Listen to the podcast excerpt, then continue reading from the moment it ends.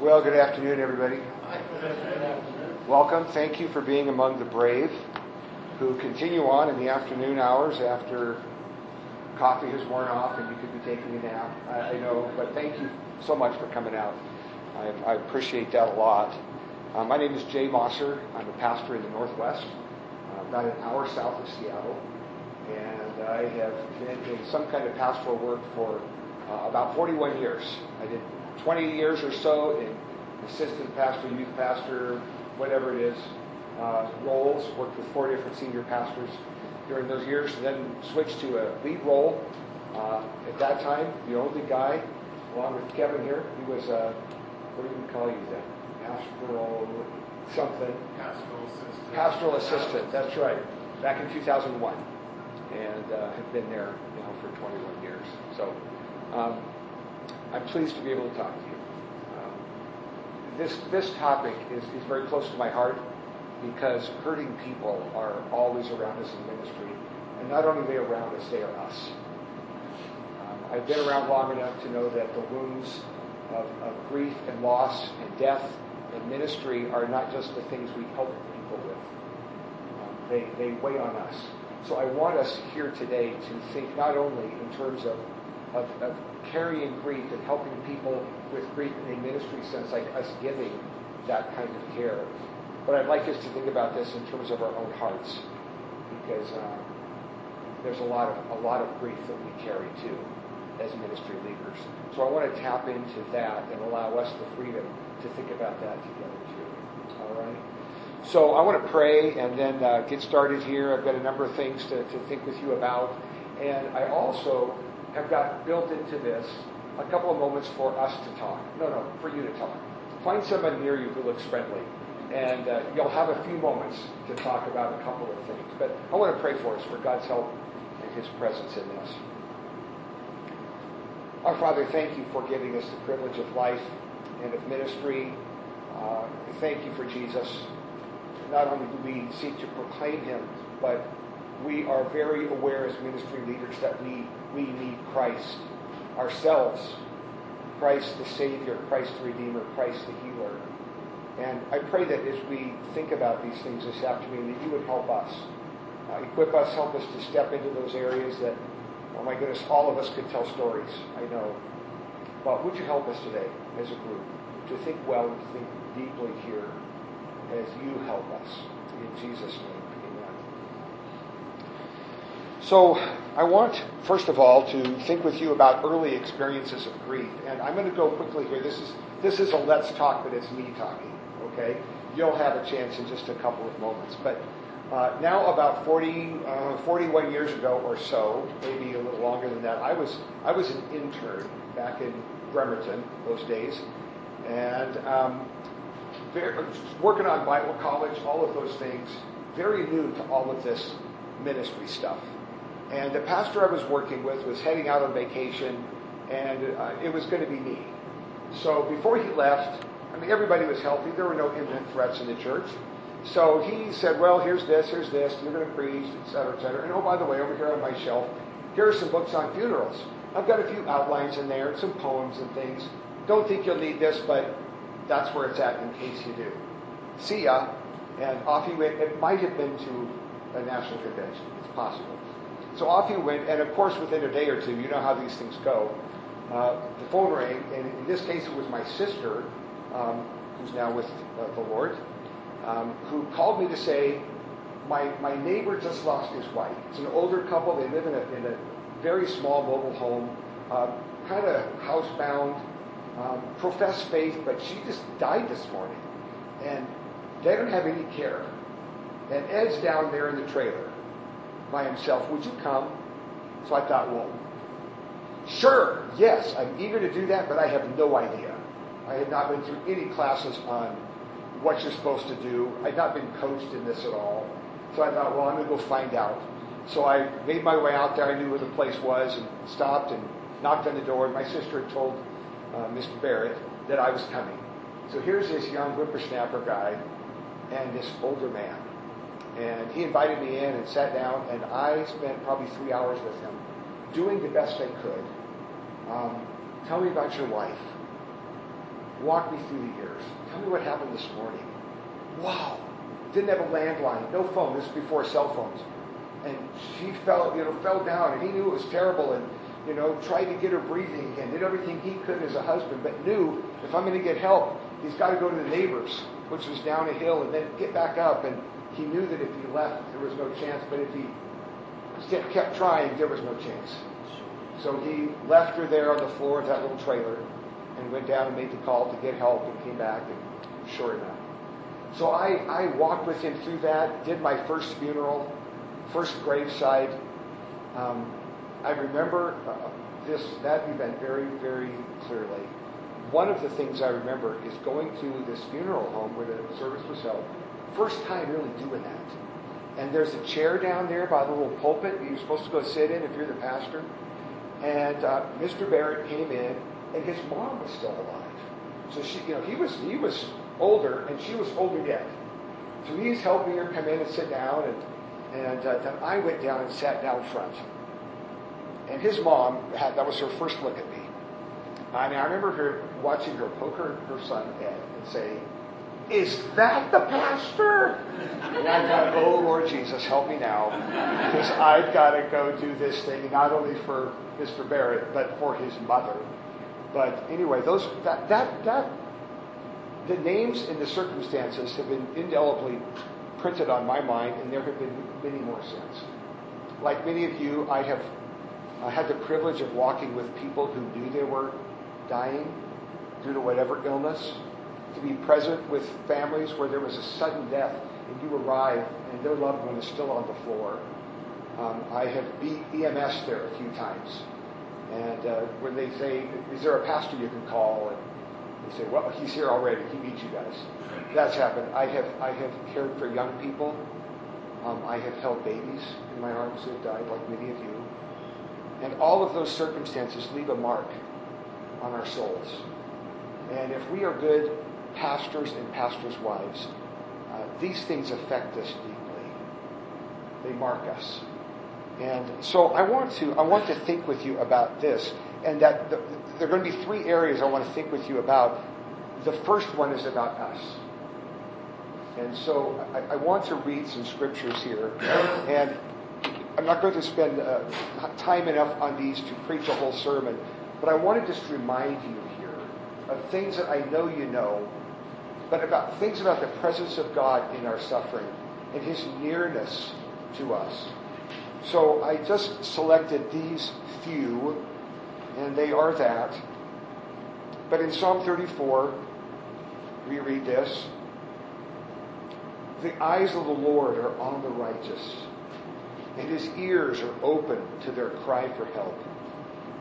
The face of the Lord is set against those who do what is evil, to remove all memory of them from the earth."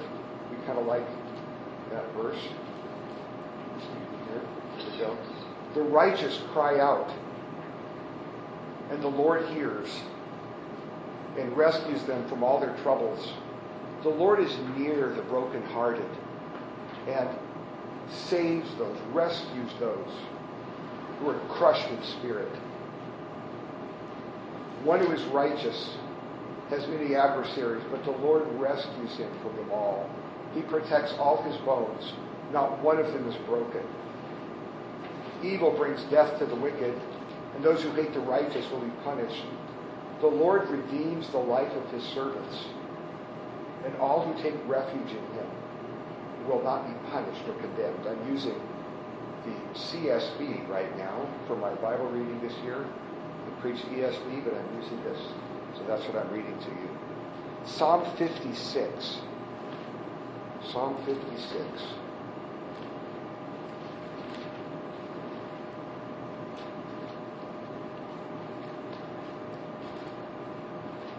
I'll get there in a second.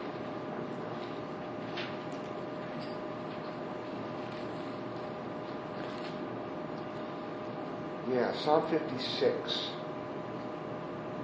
"Be gracious to me, O God, for a man is trampling me. He fights and oppresses me all day long. My adversaries trample me all day, for many arrogantly fight against me. When I am afraid, I will trust in you. In God, whose word I praise, in God I trust. I will not be afraid. What can mere mortals do to me? You look down to verse 8. You yourself have recorded my wanderings. Put my tears in your bottle. Are they not in your book?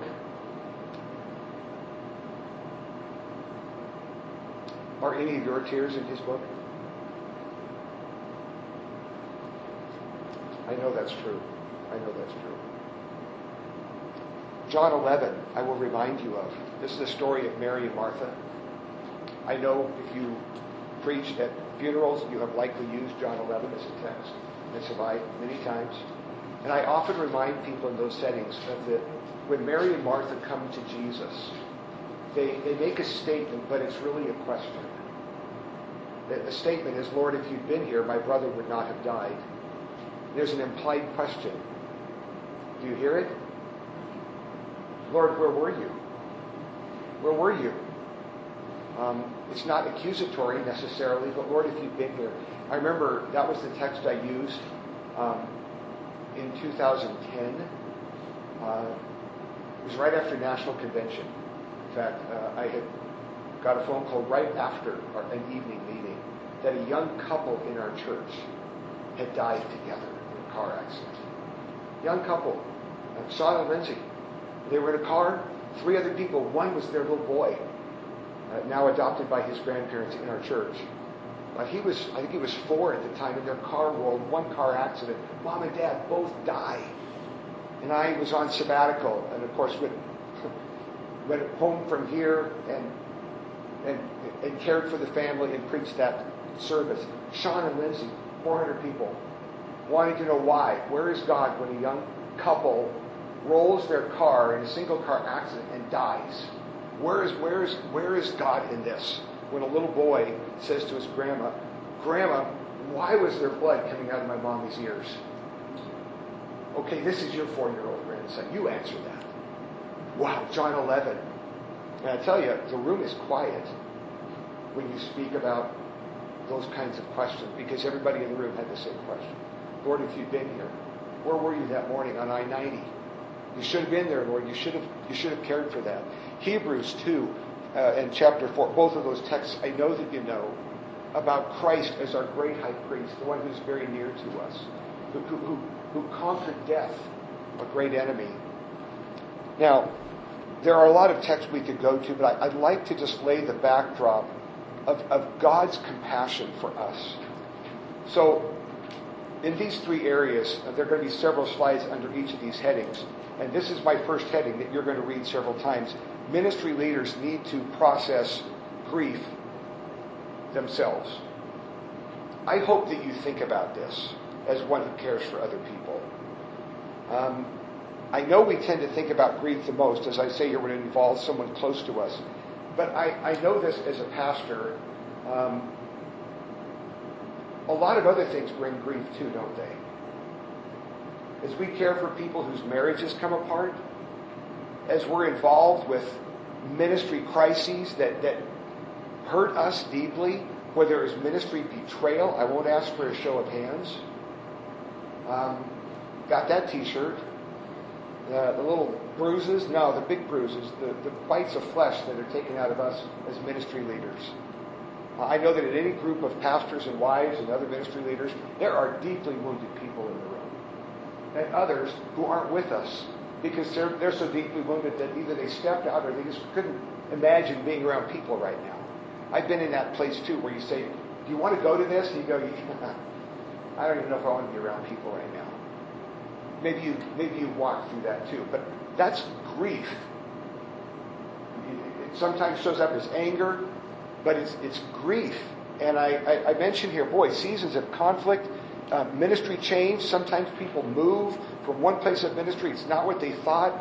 And the difficulty of heart, really, I think we're better off identifying it for what it is. And that is grief. It's an awareness that what once was is now gone and will never be the same again.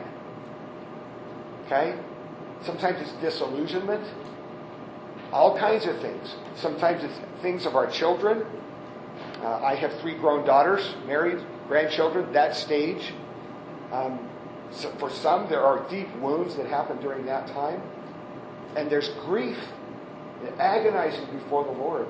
I was talking over some of these similar things a month ago with brothers and sisters in Europe, with the European Leadership Forum present in the room, where folks from the war area, you want to talk about grief. Some of those folks who had seen things, I was in Poland, some of them, here they were, deeply grieving the loss of what was, and they know it'll never be the same again. So my question to you, a rhetorical question, so I don't need to answer this, but what do you do to care for your soul? What do you do to grieve?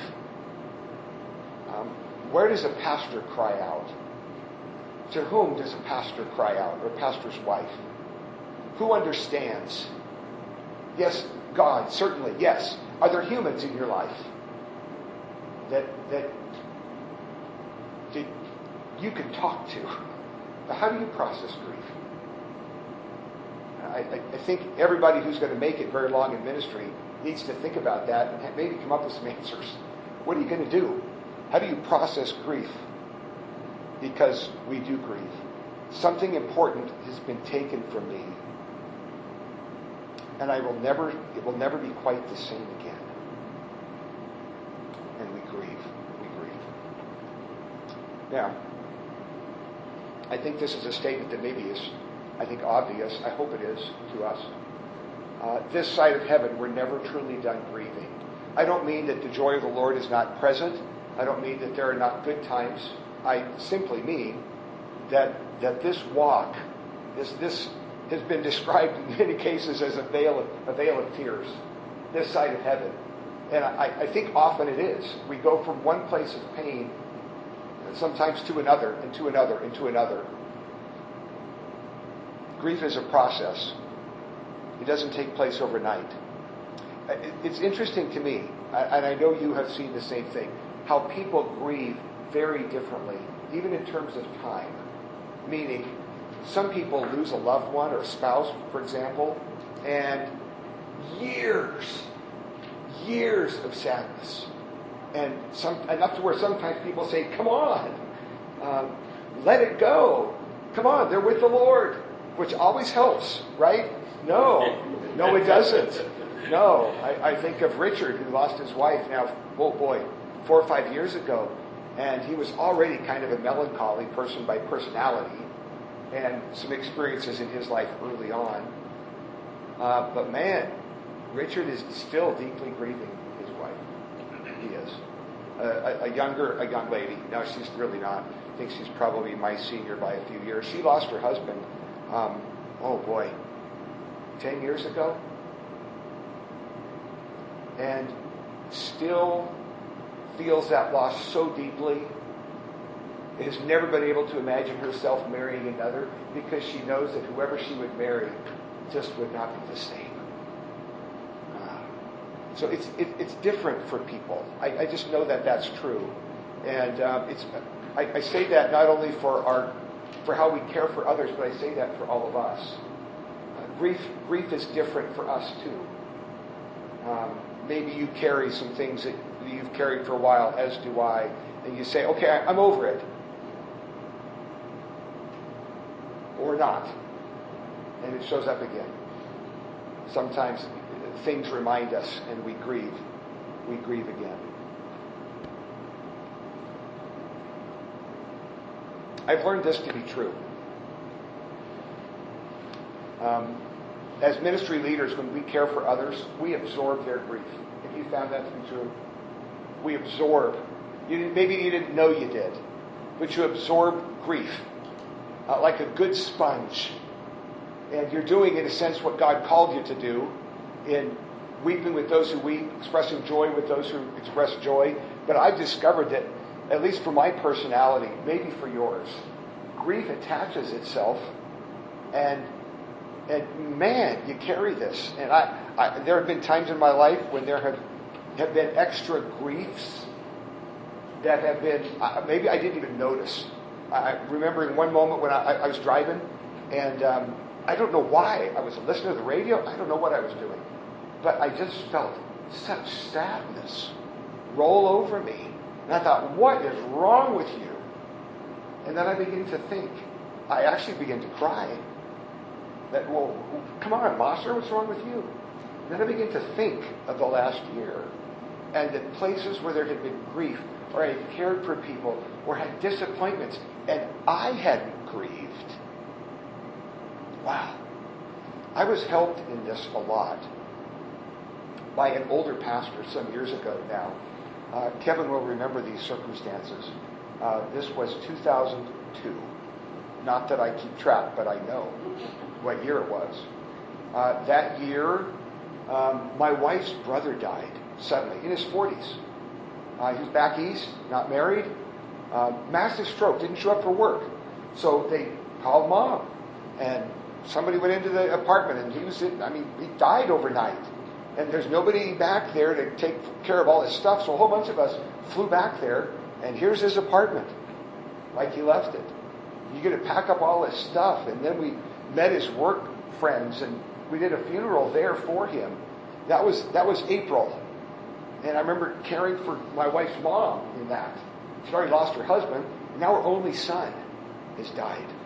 And then we did a service back home for people too, and then over the summer months, we got to step into a church discipline situation. Oh, this was great. No, it lasted week upon week, 4 months of meetings and confrontations. And I'd been at that place a year and a half, and I had not been through this before. Confrontations and yelling and a moment. I remember at elders meeting, Kevin, I don't know if you were in there, where one of our older men is right here, and the family we're dealing with is over here. And there's a moment when this guy got up and lunged across the table at our dear aged elder, and I realized to my horror I made a fist. So I thought, you touch that man, this is going to be one of those stories in the newspaper. I mean, the fact that I moved and made a fist, I thought, oh Lord, wow, what is this? Well, that ended with us stepping up in front of the church and saying, this family has been under church discipline. They've been invited not to worship with us anymore unless they repent, which the answer was not going to happen. See ya. So they left. And then, I think that culminated in about September or October. Then November, I get a call from my mom. Something's happened to your dad. So I scurry home. 40 minutes, ambulance in the driveway, open the back, here's the gurney, nobody on it. And I go in the house with my dad. Go, what a year. This has been great. So the next spring, March, April, man, I'm just thinking, I processed all that. Did my dad's funeral. Didn't know the Lord. Helped my mom through that. My mom came to Christ after she married my dad. Taught me to pray for my dad when I was little. Prayed for all those years. And Mom, here we are. This is where it is. Okay. Did that. So spring. I'm just feeling like a truck ran over me. Go to lunch with a couple of older pastors. And get talking to one of them. You know, how you doing, Jay? Well, I don't know. I don't know if I want to do this anymore. And we talked a bit about that, and he said, Jay, here's the thing. Listen, you are sad. Be sad. Wow. That wasn't profound, but it was what I needed to hear. It was giving me permission to grieve. I guess I never thought about that. I'm a pastor. I'm supposed to care for people, right? I'm supposed to fix this stuff. I mean, you walk along and come on, it's okay, right? No, not always. I remember that. Grieving is hard work. It takes an emotional toll. The other, let's see, who said this? One of the other speakers, yesterday or the day before, losing track, made a comment about the work of a pastor or pastor's family, pastor's wife, in going from a a wedding to a funeral, and that horrible disjuncture of the two. Yes, I have that t-shirt too.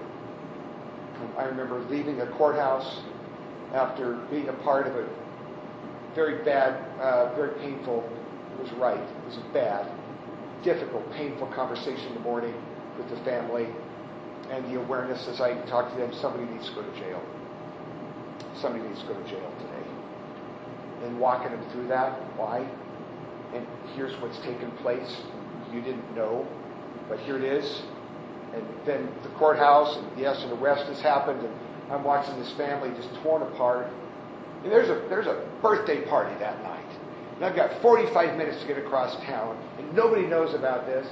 And you get to spend the rest of the evening going, yay, happy birthday to you. And it's awful. Because you can't be the grumpy face. You can't walk in and say, look, I've had a hard day. No, you can't. So you switch and you bury it. Ugh. Yeah, you guys know. I know you do. You've had to do the same thing. So, here's a time to talk. I would love for you to take, 5 minutes, find somebody around you, one person, two people, I don't care, and just say what you would like about this. How have you experienced grief and loss? And maybe how are you experiencing grief and loss today? Some of you probably are, maybe even from something recently or maybe something from a long time ago. But I'd love for us to take 5 and let you talk. All right?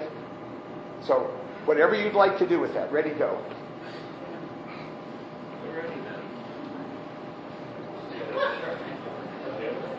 All right, lay it on.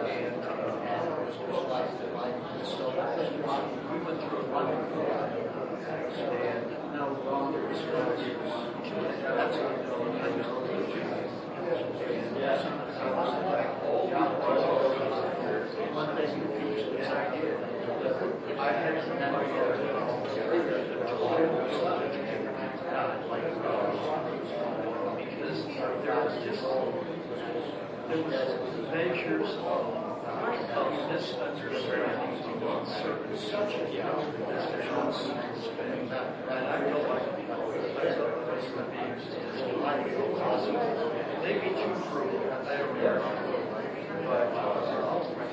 then on top of that, that's what it's become. And my brother and I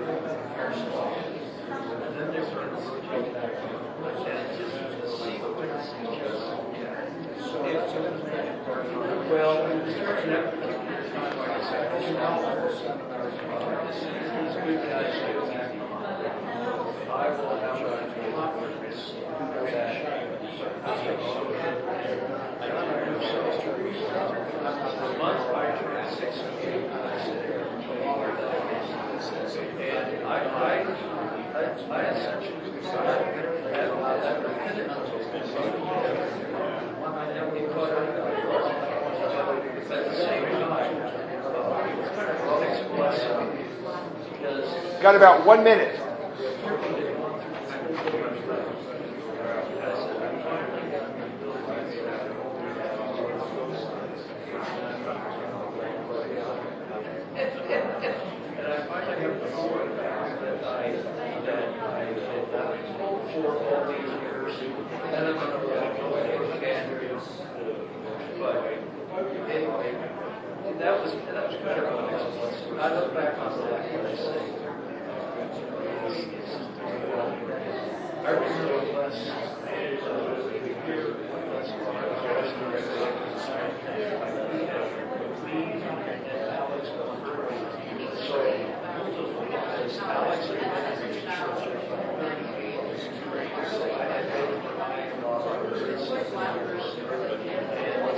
All right.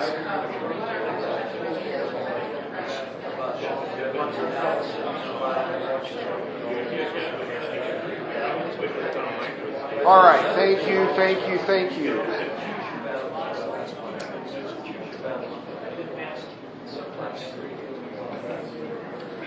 So my first category is a reminder to all of us that we are those who not only help others, but we are people who grieve, and we must learn to process grief ourselves. More on that thought in just a bit. Now, I want to shift to my second major heading. Ministry leaders can prepare the people they serve for seasons of grief and loss. Several slides with that as a kind of a major heading. And I suppose I could have said should, except I don't like saying shoulds, right? It kind of sounds bad. But ministry leaders can prepare the people they serve for seasons of grief and loss. I say seasons because sometimes, you've probably experienced this in your life, there are seasons that are maybe unusual, where there's more grief and loss for whatever reason, whether there's multiple deaths or people moving or people disgruntled or whatever it is. It's a season, and sometimes you see it coming. Sometimes you see death coming, as with illness. Sometimes you don't.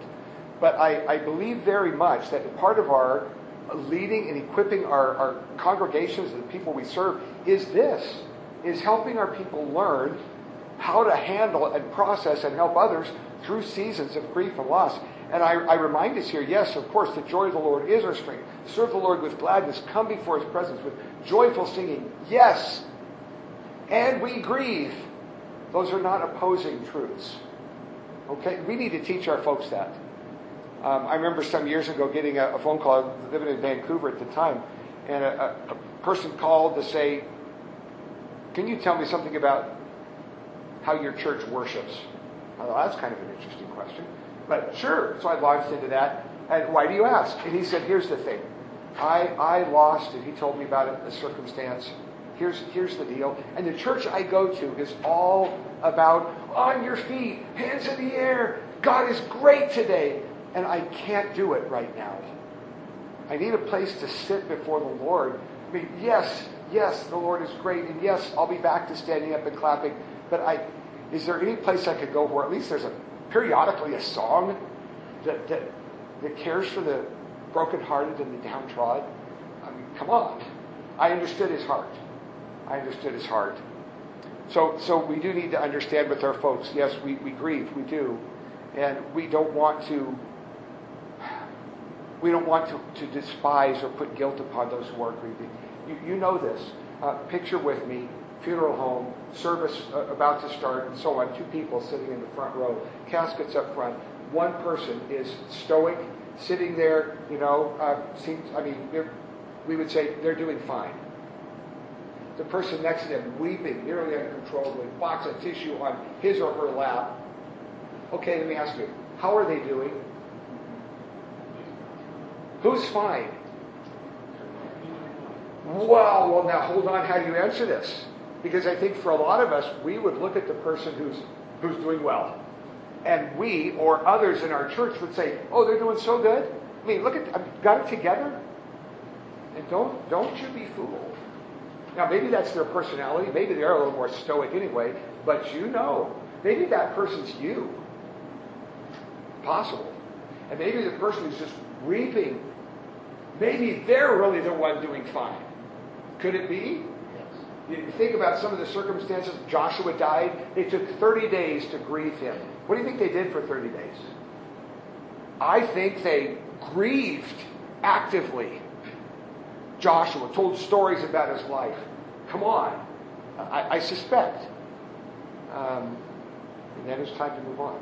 That was Moses, right? Joshua was leading. Moses, my servant, is dead. Yeah, something like that. You'll find it. 30 days. Wow. Well, we do grieve. We do grieve. Not as those with no hope, but we do. Now, emotions, of course. Part of the image of God in every one of us. We carry it differently. Yes, we do. But image of God. We need to help our folks learn how to handle emotion. And I say here the full range of human emotion. Sometimes grief expressions are very raw. Do I have to tell you this? You know. Perhaps you, as I have had people curse in our presence in a moment of death. And you rebuke them soundly, don't you? Well, no, wrong time. That's happened to me. We do funerals for anybody in the community who comes. That's been kind of one of the areas we serve in terms of common grace.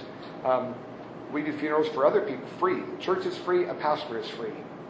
So if you know somebody who needs pastoral care, we will, and we'll step alongside them wherever they're at with the Lord.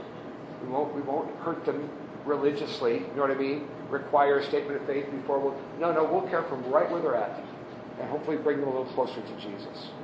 But sometimes those expressions of grief and loss are profound.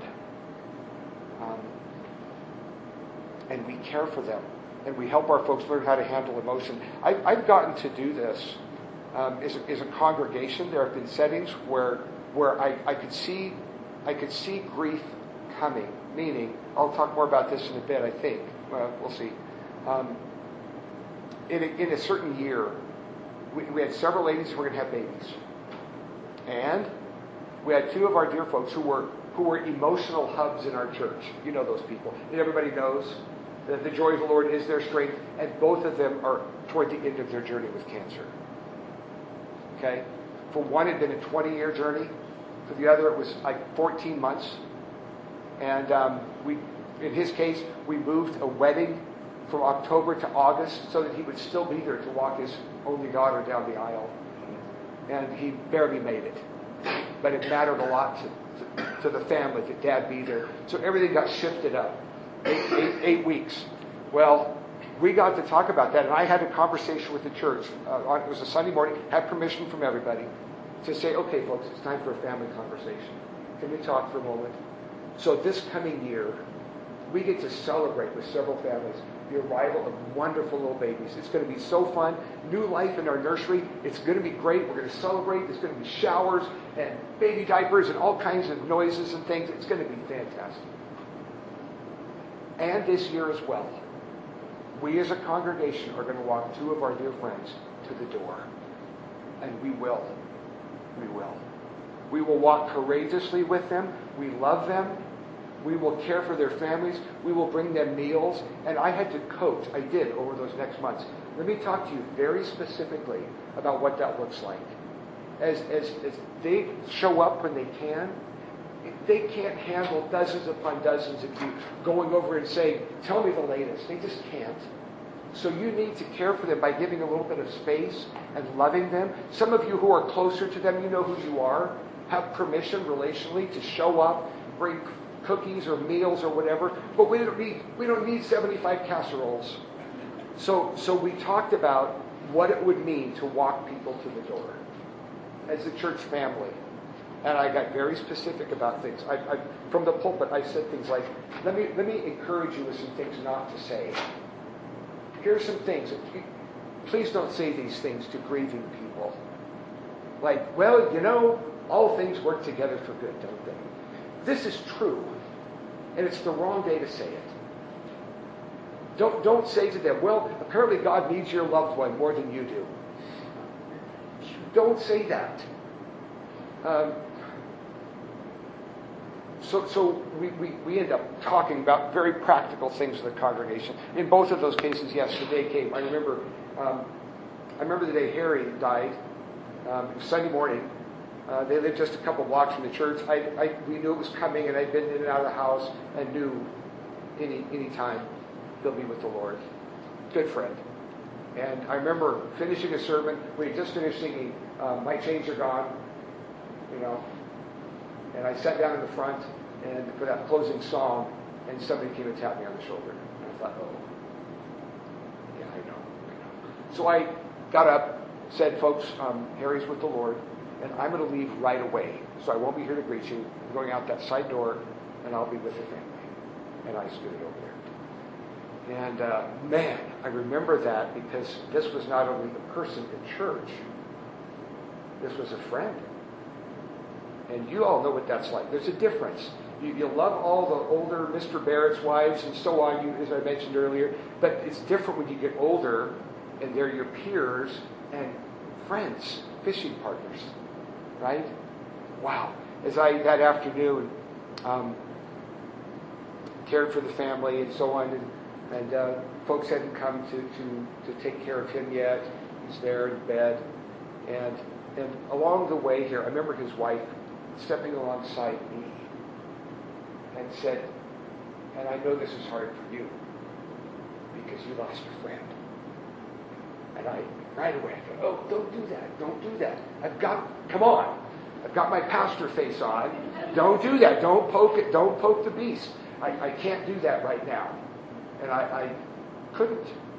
Otherwise, I couldn't have cared for them. So you, right? You guys know what I'm talking about, right? Gay face, here we go. I got it. And we're going to do this. And then I remember when Paula died. That was another longer death. Active death, you know what I mean by that, of caring for the family, there overnight. And I remember sitting by her bed, her husband was shutting his eyes, just he was so tired. And I remember knowing this is the moment and saying, Kassim, wake up. She's going right now. So come. And we stood there and wept and cried, Lord Jesus, help us. And we walked those two to the door. Interesting. I just remember having to talk to a congregation about this and helping them. And I say here, educate people, educate yourself, educate the people you serve about how to help other people grieve, all of these things.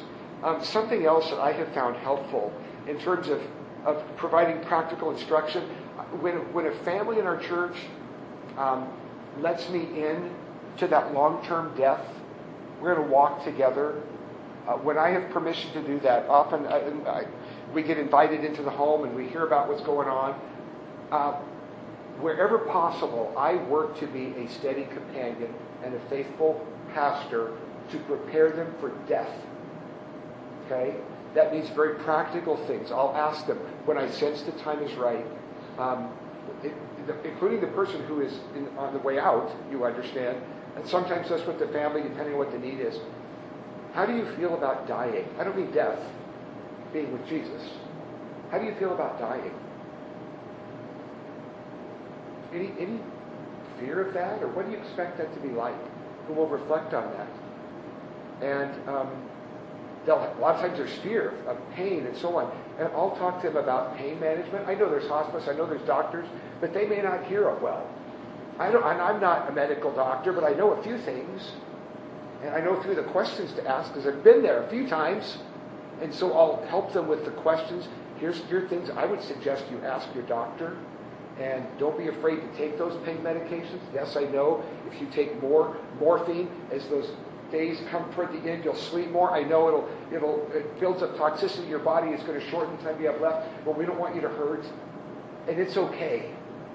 It's okay to not hurt. No, that isn't suicide. It's not hurting. And you can honor God that way. So don't be afraid. This is a God-honoring thing. So I talk about that. I talk with the family about signs of impending death. How to know when the hours are getting closer. Yeah, I've learned a little bit over the years. Here's some things to be aware of. I've talked to families, and this is routine, when there's permission to do it. May I speak with you about caring for your loved one after death? Have you thought about that? When that person has died, what are you going to do? If you'd like me to come, you can call me. I'm available. Here's my cell phone number. My cell phone is on all night, all the time. You can call me, and I'll come. Now, here's what happens to bodies after they die. Have you had those conversations with people? Sometimes bodies twitch and move and make noises, and et cetera, et cetera. There are a variety of things. People need to know these things out of kindness so that they know what they're getting into. And I've had so many people thank me for being honest about that. Here's what it looks like when a funeral home comes to care for your loved one. Yes, I choose my words carefully. I don't say to take them away. Right? To care for your loved one, here's what that's going to look like. Not everybody knows about body bags. Why would they know that? Unless you tell them. Why would they know that people glove up and wrap up and zip and seatbelt? Why would they know that? And you care for them, and you can tell them this. You can prepare for it this way, and it's going to be okay. It's going to be okay. And often if I'm present for that, I'll walk with them through. Would you like to be present? Would you like to be in the other room? If you want to be present, I'll be with you and care for you. And we'll talk through that.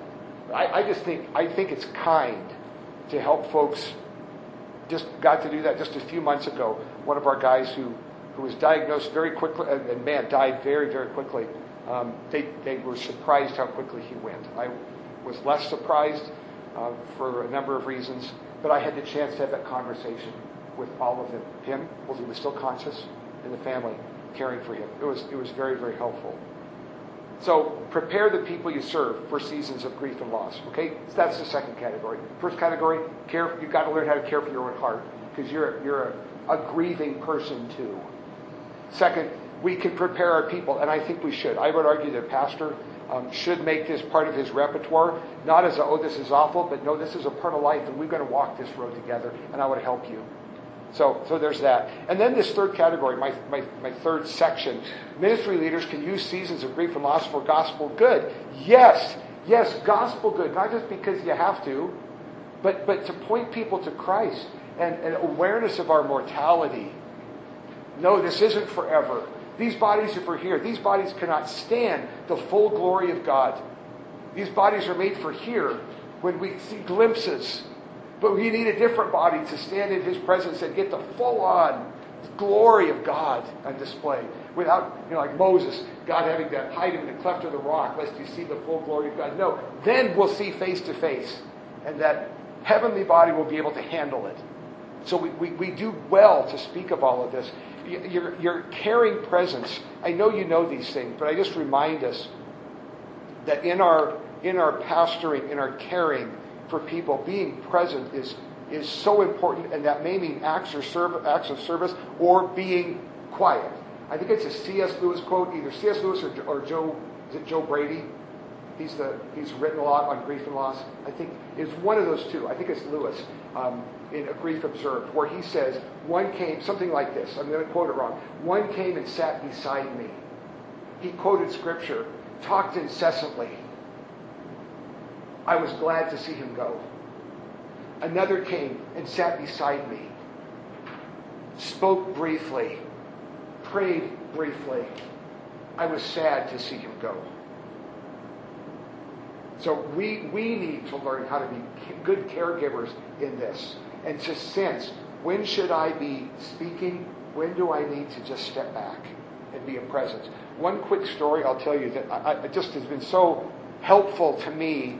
I know my own stories better than anybody else, but some years ago I was in Vancouver, Washington, youth pastor, assistant pastor, that kind of guy, and I got the phone call that one of our high school girls' dad had been killed. He was drinking and driving. He drove into a tree. He was supposed to go out hunting, not a believing guy. He was drinking too much, and he was late at night trying to catch up with his hunting buddies, and he drove into a tree instead. So I got the call on a Saturday morning to go over to the house, and his high school daughter, he had a high school daughter, and then a little girl who was probably 6. By the time I got there, Mom, of course, man, she's surrounded by a whole bunch of friends. They're caring for her, and I let her know that I was there. I was the pastor who got to come to that. And so I let her know I was there, but she was busy with her lady friends. It was good what I saw going on there. And then her high school daughter, she had a whole posse of her girlfriends, and they're all just hugging each other and crying. It was so good, and I told her I was there.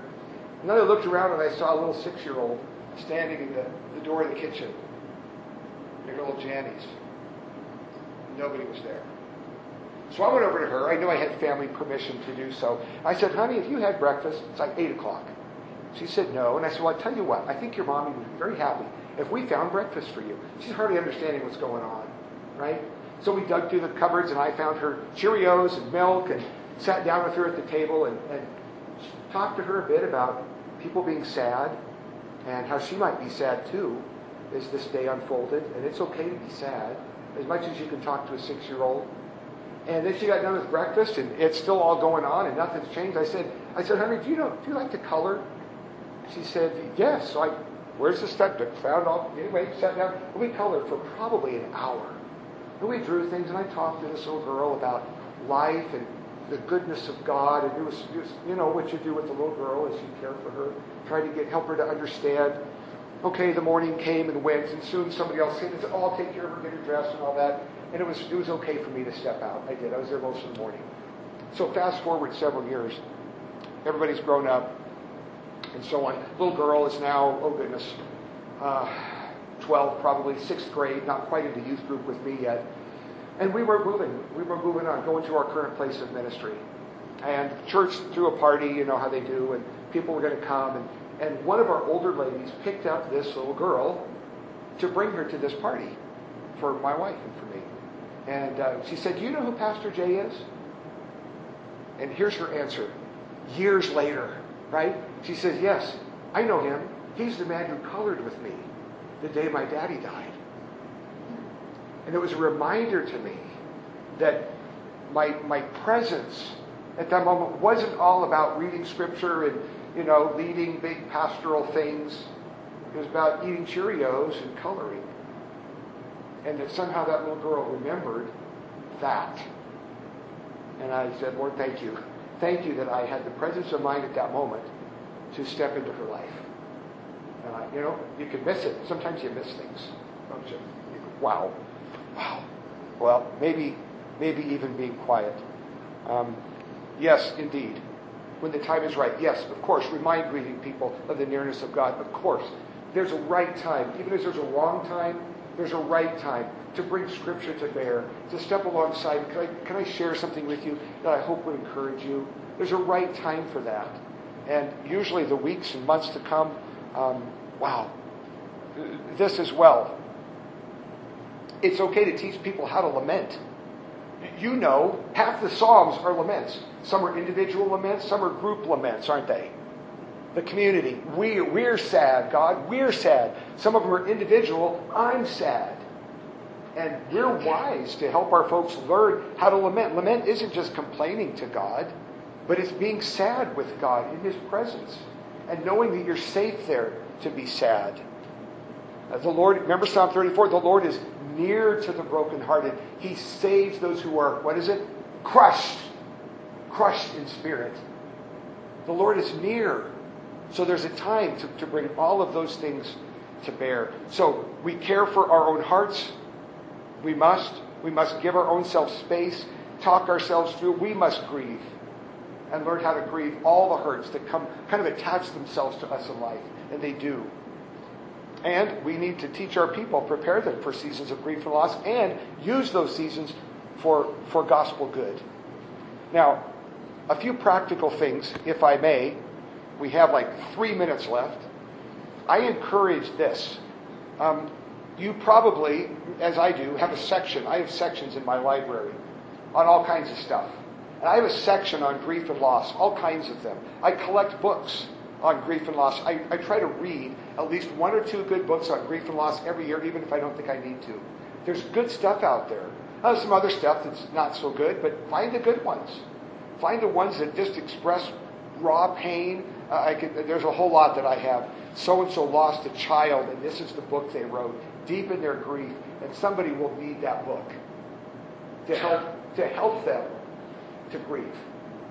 So find those things. Joe Brady, in a car accident, you probably heard his story. In one terrible car accident in the middle of nowhere, lost a daughter, his wife, and his mother. Try sitting by the side of the road for an hour with all of that. Yeah, you'd write a book too if you survived. Man, what a terrible moment. But read the Psalms. Don't be afraid to show emotion. What are we, Stoics? You get a prize if you don't cry? Man, get over that. Get over it. Like Jesus, weep. Weep with those who weep, and it may be you. And then I say, when you see a season of grief and loss coming, address it clearly and talk to people how to grow in their faith during seasons of life, all the seasons. Those moments of shift where you have to go from one thing to another.